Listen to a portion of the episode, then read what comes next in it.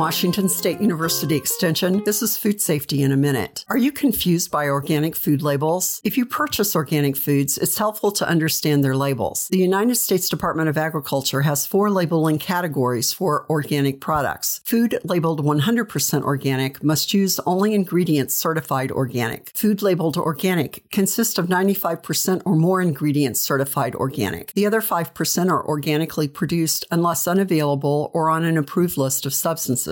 Made with organic food products use at least 70% certified organic ingredients and exclude genetically engineered ingredients. Some products may also include organic ingredients listed on the label, for instance, organic apples. Visit the United States Department of Agriculture to learn more about organic farming, grower certification, and food labels. This is Susie Craig from Food Safety in a Minute.